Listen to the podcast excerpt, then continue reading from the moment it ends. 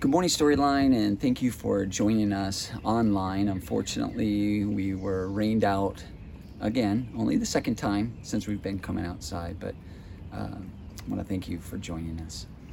Uh, there's an ancient Chinese proverb that goes like this A fish can't see water until he's pulled out of it. And that's so true, isn't it? I mean, it's obvious you're totally surrounded by the water. You can't see it until you're actually out of it. And I think this is one of the great blessings of living in a time of incredible and at times disturbing change like we are now. There are things that we took for granted um, in life, you know, like a fish does water, that we aren't now any longer. And uh, if you're over 40, one of those things is definitely this idea that America is this thoroughly Christian nation. Uh, much of our history and our institutions and values grew directly out of the Christian tradition. And it's now well established. I don't think anybody's really debating that as a nation, we're being pulled out of that water. Now, Storyline began more than 15 years ago because we saw the changing tide in our culture and started asking some hard questions and finding some surprising answers when it came to what is exactly going on. And one of the first things that we discovered is that the Christian church in America, beginning at the end of the 1900s, was in decline, and not just in numbers, but also in influence. Storyline was born in that, really because of that context something about the church and the modern world just weren't working.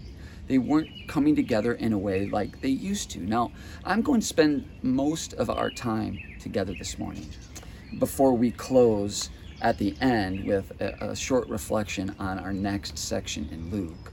We're going to spend most of our time this morning discussing some hard truths about the North American church. And I do this because, and only because, I care deeply about it. We care deeply about the North American church. And none of what I'm going to say should be construed as an indictment uh, against any denomination or certainly against any particular church.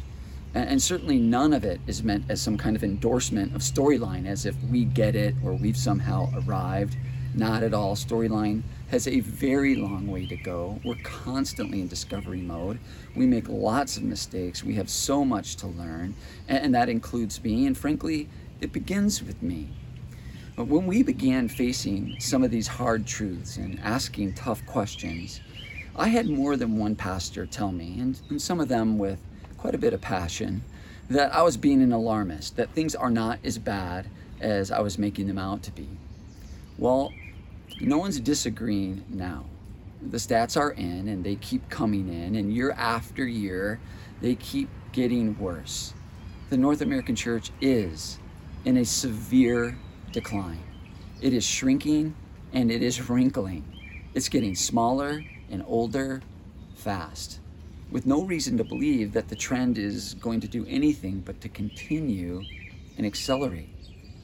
More and more churches are failing, and when new churches do begin, they tend to be going after this shrinking pool of people who already consider themselves Christian.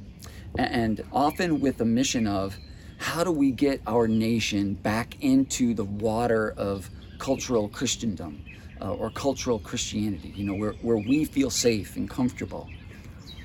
Now, as scary as this is for some of us, it's also an opportunity See, for the first time in a very long time, in a very long time, to be a follower of Jesus means you are a fish out of water. And that means if we'll look, we can see the water. We can take a fresh look at Jesus and his way, the movement and mission he began, and if, as a fish out of water will look, we can also see like the lay of the land and just who is out of the water, and maybe even why. Now, if our goal is to reestablish cultural Christianity in America the way it's existed for the last 200 plus years, we have reason to despair. The news isn't good. But if our mission is to see people come to trust in the grace of God, I believe we're living in an incredible time. We have an amazing opportunity to see the water and the lay of the land, and then live in and live out the grace of God in fresh and compelling ways, not unlike Jesus and his first followers had to do when it all began. Facing these hard truths and seeing this as an opportunity has led Storyline to ask some, I think, pretty unique questions. Like, did Jesus, the ultimate fish out of water, know what he was doing? Does he know how to help people find faith and form faith in the grace of God? And to read his story asking a question like that, like, how did Jesus do church? And what was his community all about? makes so much of the Bible just jump off the page. The last three weeks, we have been in the chap- chapter 5 of Luke's biography of Jesus. And we said that Luke is an outsider writing Jesus' stories, story to outsiders. And we've seen Jesus psychologically right our relationship with ourselves and then sociologically right our relationship with others. And there's this common theme here as Jesus creates his first community of believers and followers. And it's a hard and it's a challenging thing. And at first, it doesn't feel like or sound like good news. But nonetheless, this is the theme. It's not about you. That's the theme. It's not about you. When we looked two weeks ago at Peter on that beach, a fisherman who just had his wildest dreams come true by catching so many fish, his boat was overflowing.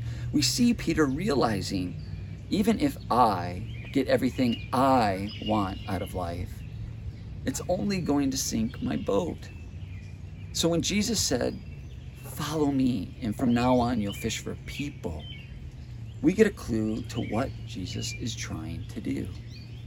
And then last week, we saw Jesus touch a man with leprosy, and by doing so, making himself unclean. Jesus purposely places grace on the wrong side, according to religion, of this divine divide between who is in and who is out, who's worthy and decent and good enough, and who isn't. And this totally upends the way that we see one another.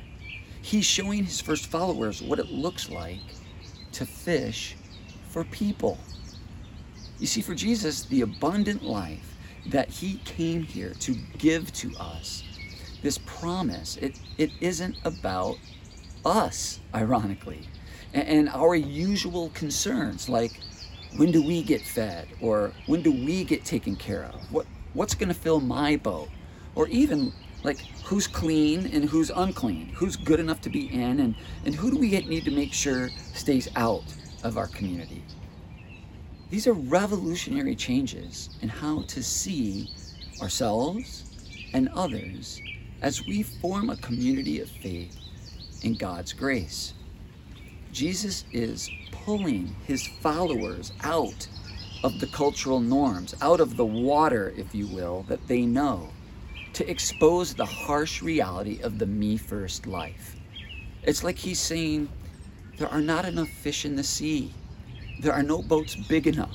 There are no groups clean enough or good enough to ever satisfy you. The life you've always wanted isn't about you. Now that's hard for me. I'm just going to be honest. I'm not going to lie. That that isn't something that I jump with joy for when I hear it certainly as an American consumer, to be told this isn't about you makes it even harder. Tragically, many are now making the case that the North American church has fallen into this, fallen into this way of making church about us, about those who are already in it, and what works for me. You know, when I, how do I get fed in this setting, and how do how do we keep the wrong people out? Who are they and how do we find them and get them out? A couple years ago, I was interviewed for a Netflix documentary. And it hasn't been released yet, and I don't know if it ever will be. I, I kind of hope not because I was having a really bad hair day. But this documentary is about the state of the North American church and specifically about something called the prosperity gospel, which is a theological premise that basically says if you believe the right way and you believe strong enough, God will reward you with material wealth. And one of the things that I objected to in that interview is I told them that they were defining the prosperity gospel way too narrowly because there are lots of American churchgoers who would object to the prosperity gospel. Like, it's ridiculous. God doesn't do that. He doesn't reward believers with money. But if you ask those same people, does God reward those who believe rightly and strongly with success, with blessings, however you define it? Many would say yes. And my point was and is that's just a more sophisticated form of the prosperity gospel which is all about me. And it may appear to work actually for long periods of time, especially when the tide and the currents of a culture are in your favor. But what if they're not? I mean, just consider Jesus. The Bible says he's the author and the perfecter of our faith. Now, how did his perfect faith work out for him? Now, Look, I'm not suggesting that living by faith in the grace of God isn't the best way to live. I believe it is, and I try to make that case every week. Yet sometimes life is hard, difficult, complicated, and tragic, even if we believe. And sometimes life is that way because we believe. And Jesus' perfect faith is the perfect example of that. And so this is what we hold in storyline so very dearly in our hearts. And, and, I told the filmmakers this. What's missing from the North, North American church is not prosperity by any way you measure it. That's not why the church is in decline. We have more and better theological training, more Bibles and more Bible studies. We have total safety, absolute freedom, we're not lacking for buildings or clergy or praise bands. For goodness sakes, no church has ever sung more than the American church. And God knows the American church has plenty of money. We have all of that like no church has ever had in the history of the world, yet we're in this steep decline. Why? Well, maybe it's because what's missing is the mission. What, what is missing is God's broken heart for people. Somehow, in the water of Christendom, when, when the culture favored and supported Christianity, the mission of the church kind of became the church, like those already in it. But as it turns out, and as we see this so clearly in the life of Jesus and his first followers, their community existed for the sake of the mission. And their mission wasn't their community. The early church existed for the sake of those who weren't a part of it. And, and do you know what that created? An amazing community. I mean, think about it. Think about the best times of community and togetherness and belonging that you've ever experienced in your life. The closest they've ever felt to a group of people. I can almost guarantee you that it's you were on some kind of mission together. Maybe your high school teammates or your college roommates, and everyone's studying together and trying to get through college, or folks that you volunteer with at an organization that you love. Communities that are dedicated to just themselves, to community for the sake of community, tend not to be great communities, but a group of people dedicated to a mission that isn't about them form incredible communities along the way. And this is why we say the best church for you is the church that isn't for you. Several times a month, I'm approached by people who want to know more about Storyline, and almost inevitably, they begin to ask me about like what we can do for them. They ask questions like, you know, we're looking for a church that does X, Y, and Z for us. And, I get it. I get why they're asking those questions. And, and I get why they think churches are supposed to offer all those things. But we don't. And I have to tell them that that's not what we're about. Storyline really doesn't exist to serve you, at least not in that way. We exist to inspire and equip one another to serve and love others. to take on God's broken heart for his children everywhere, every day. We believe that is what church is for. It sure does look like that to us. That is how Jesus formed community. And being on that mission together is how he helped people to find and form faith and create this deep sense of belonging and belovedness. When Jesus rights our relationship with others uh, and ourselves by insisting it's not about you, he isn't asking us to be a martyr. That is his invitation into the abundant life. Yet when we look at where the North American church has, tends to spend its time and its talent and its treasure, something else emerges. N.T. Wright is one of my favorite writers. He's a world famous and highly regarded British theologian.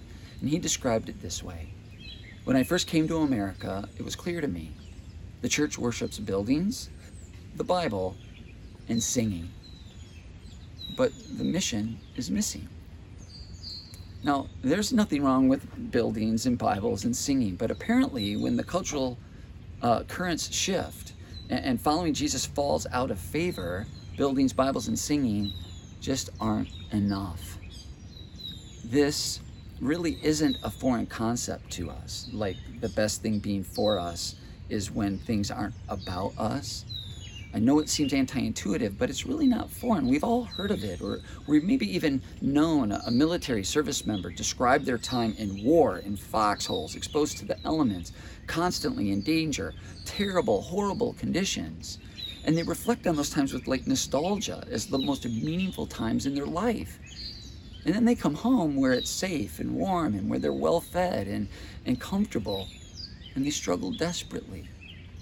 When psychologists do regression studies searching for what really makes us feel alive, comfort, pleasure, ease, don't even show up. Do you know what does?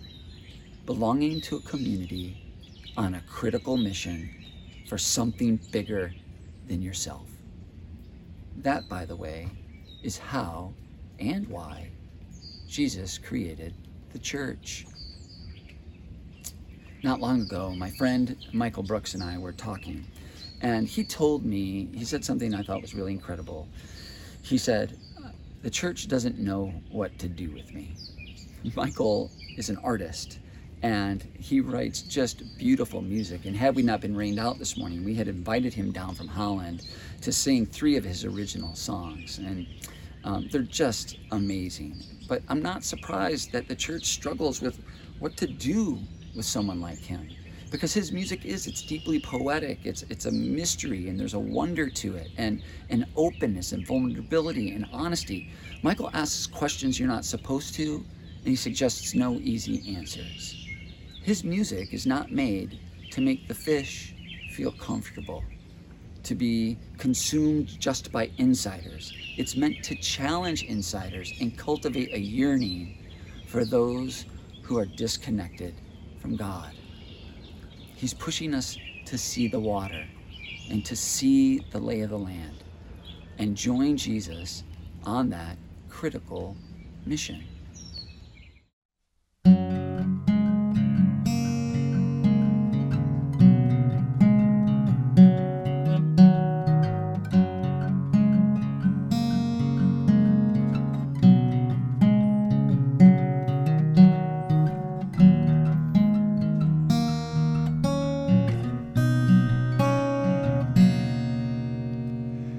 Songs you sang from my shoulder.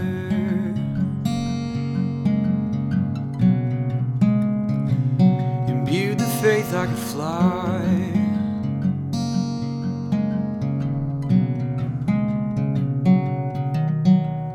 And him so lively stole the sky in a nest made of.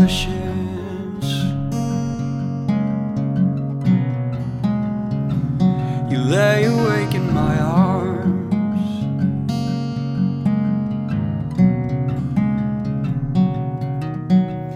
And false precepts eclipsed by skin. Silence the alarms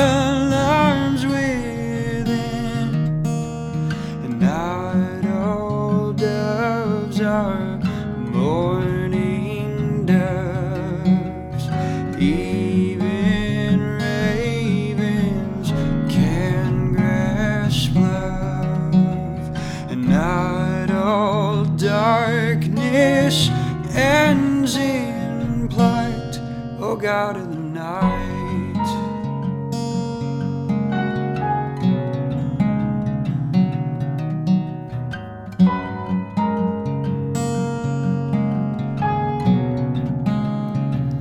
Your downy plumage poem.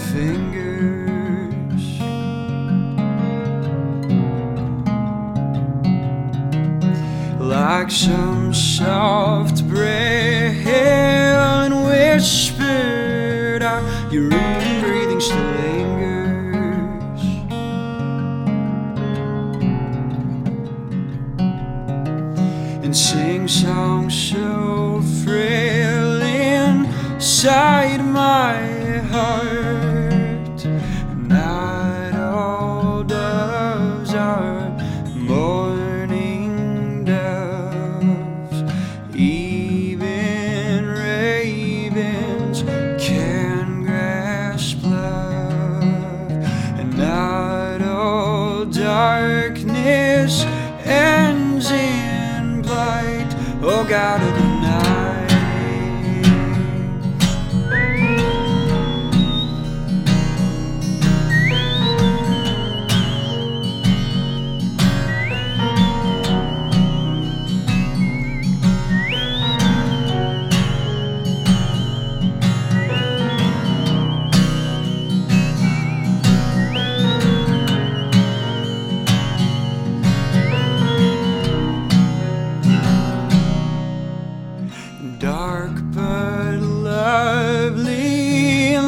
lost for words and consternation it feeds no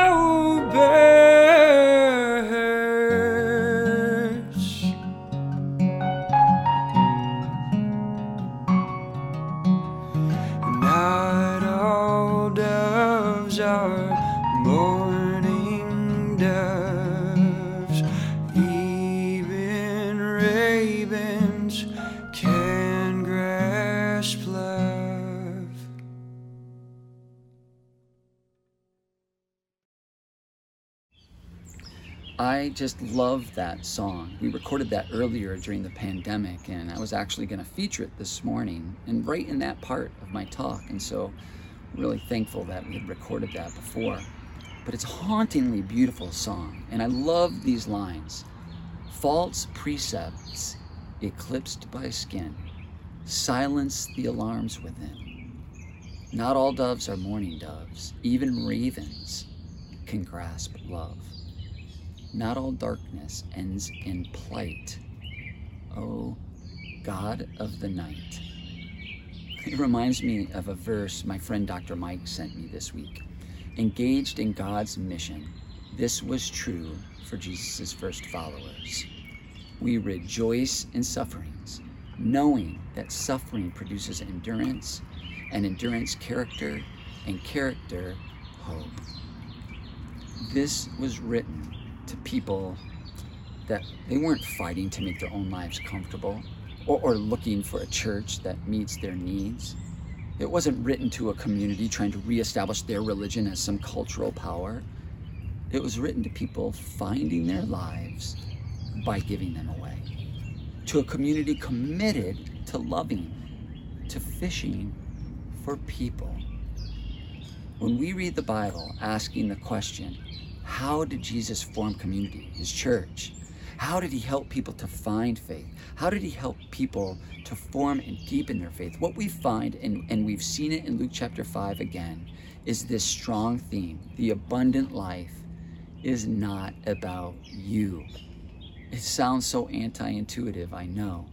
In fact, one of Jesus' followers understanding that it just sounds so backwards and upside down to us, described it this way God has chosen the foolish things of the world to confound the wise. God has chosen the weak things of the world to confound the strong. Now, all of this begs the question what are we fishing for? If our life, if our lives together is about filling our boat, if it's about making sure that we're clean and wise and strong and creating churches that meet our needs, if so, that kind of success, it's only going to sink our boat. Maybe the North American church is shrinking and wrinkling not because of some cultural shift or media bias or the lack of political power. Maybe it's shrinking and wrinkling because the mission is missing. The Bishop Desmond Tutu once said, American Christianity is way more American than it is Christian. And he wasn't bashing America, he was reminding us of who we could be. All of this, the total psychological and sociological transformation of Jesus' first followers to form the first church, the first community on a mission for others, leads us to one brief and surprising thing to notice from our story in Luke today, which is what we'll close with here briefly. This is Jesus reorienting, revolutionizing, he's righting our relationship with God. In chapter 5, verses 17 through 26, four friends bring a paralyzed man, carrying him on a mat, to be healed by Jesus. And Jesus responds by saying, Friend, your sins are forgiven. and the religious leaders were furious. His friends were confused because only God can forgive sins, and this guy wasn't here to have his sins forgiven. So Jesus said, Which is easier to say, Your sins are forgiven, or to say, Get up and walk? And so he said to the paralyzed man, I tell you, get up, take your mat, and go home. And he did. Notice Jesus is forgiving a man who isn't there to be forgiven, he's there to be healed. And it wasn't the paralyzed man's faith that healed him, because the Bible doesn't mention if he had any faith at all. It wasn't the paralyzed man's repentance that got him forgiven, because it doesn't say that he repented. It's like Jesus is saying, even this, even your healing and your forgiveness. It's not about you. Here we see God's grace is on a mission. In fact, I would argue grace is a mission. It is active and seeking. God doesn't wait, arms crossed, like scowling, to see if we'll push the right button before He forgives, accepts, and loves. God acts, He doesn't react. God initiates, he doesn't wait. God is already on our side. There are no mantras, there are no uh, to repeat, there are no candles to burn, no rituals to perform. On the cross, Jesus said, It is finished. And he meant it. This is how Jesus can invite us into a right relationship with God. He forgives us before we ask, before we could ever deserve it, before we could bring him a boat full enough of all the success that we catch or be on a boat that's so clean everybody's just perfect. Because that's none of that's ever going to happen. How Jesus accomplishes all this on the cross is something that we'll get to later in Luke. But the bottom line for now is God is now waiting with open arms. He's not mad at us for almost sinking our boat with selfish success. He's not resentful that we persistently ask, What about me? When do I get fed? And who is dirty and unclean and can't be in here with us? All of those dysfunctional and deadly ways have been absorbed by grace on the cross, by the pure love of God. We began Luke a couple months ago by saying something Jesus has accomplished changes everything, or it could if we'll let it, including us. And what we've seen the last three weeks is Jesus righting our relationship with ourselves, with one another, and then righting our relationship with Him, with God, by forgiving us first. It's not about us. Thank God. And all of this leaves us with the abundant and life giving mission of grace. Nothing to accomplish, only to accept. Nothing to earn, only to enjoy. Nothing to fear, only to follow. And nothing to lose, only to love. It's all about God and His mission. Thank God. Let's pray. Jesus, we thank you for this opportunity to be together and look forward to being together soon. Again, hopefully next Sunday on the 4th of July at, at Lincoln Charter Township Park again.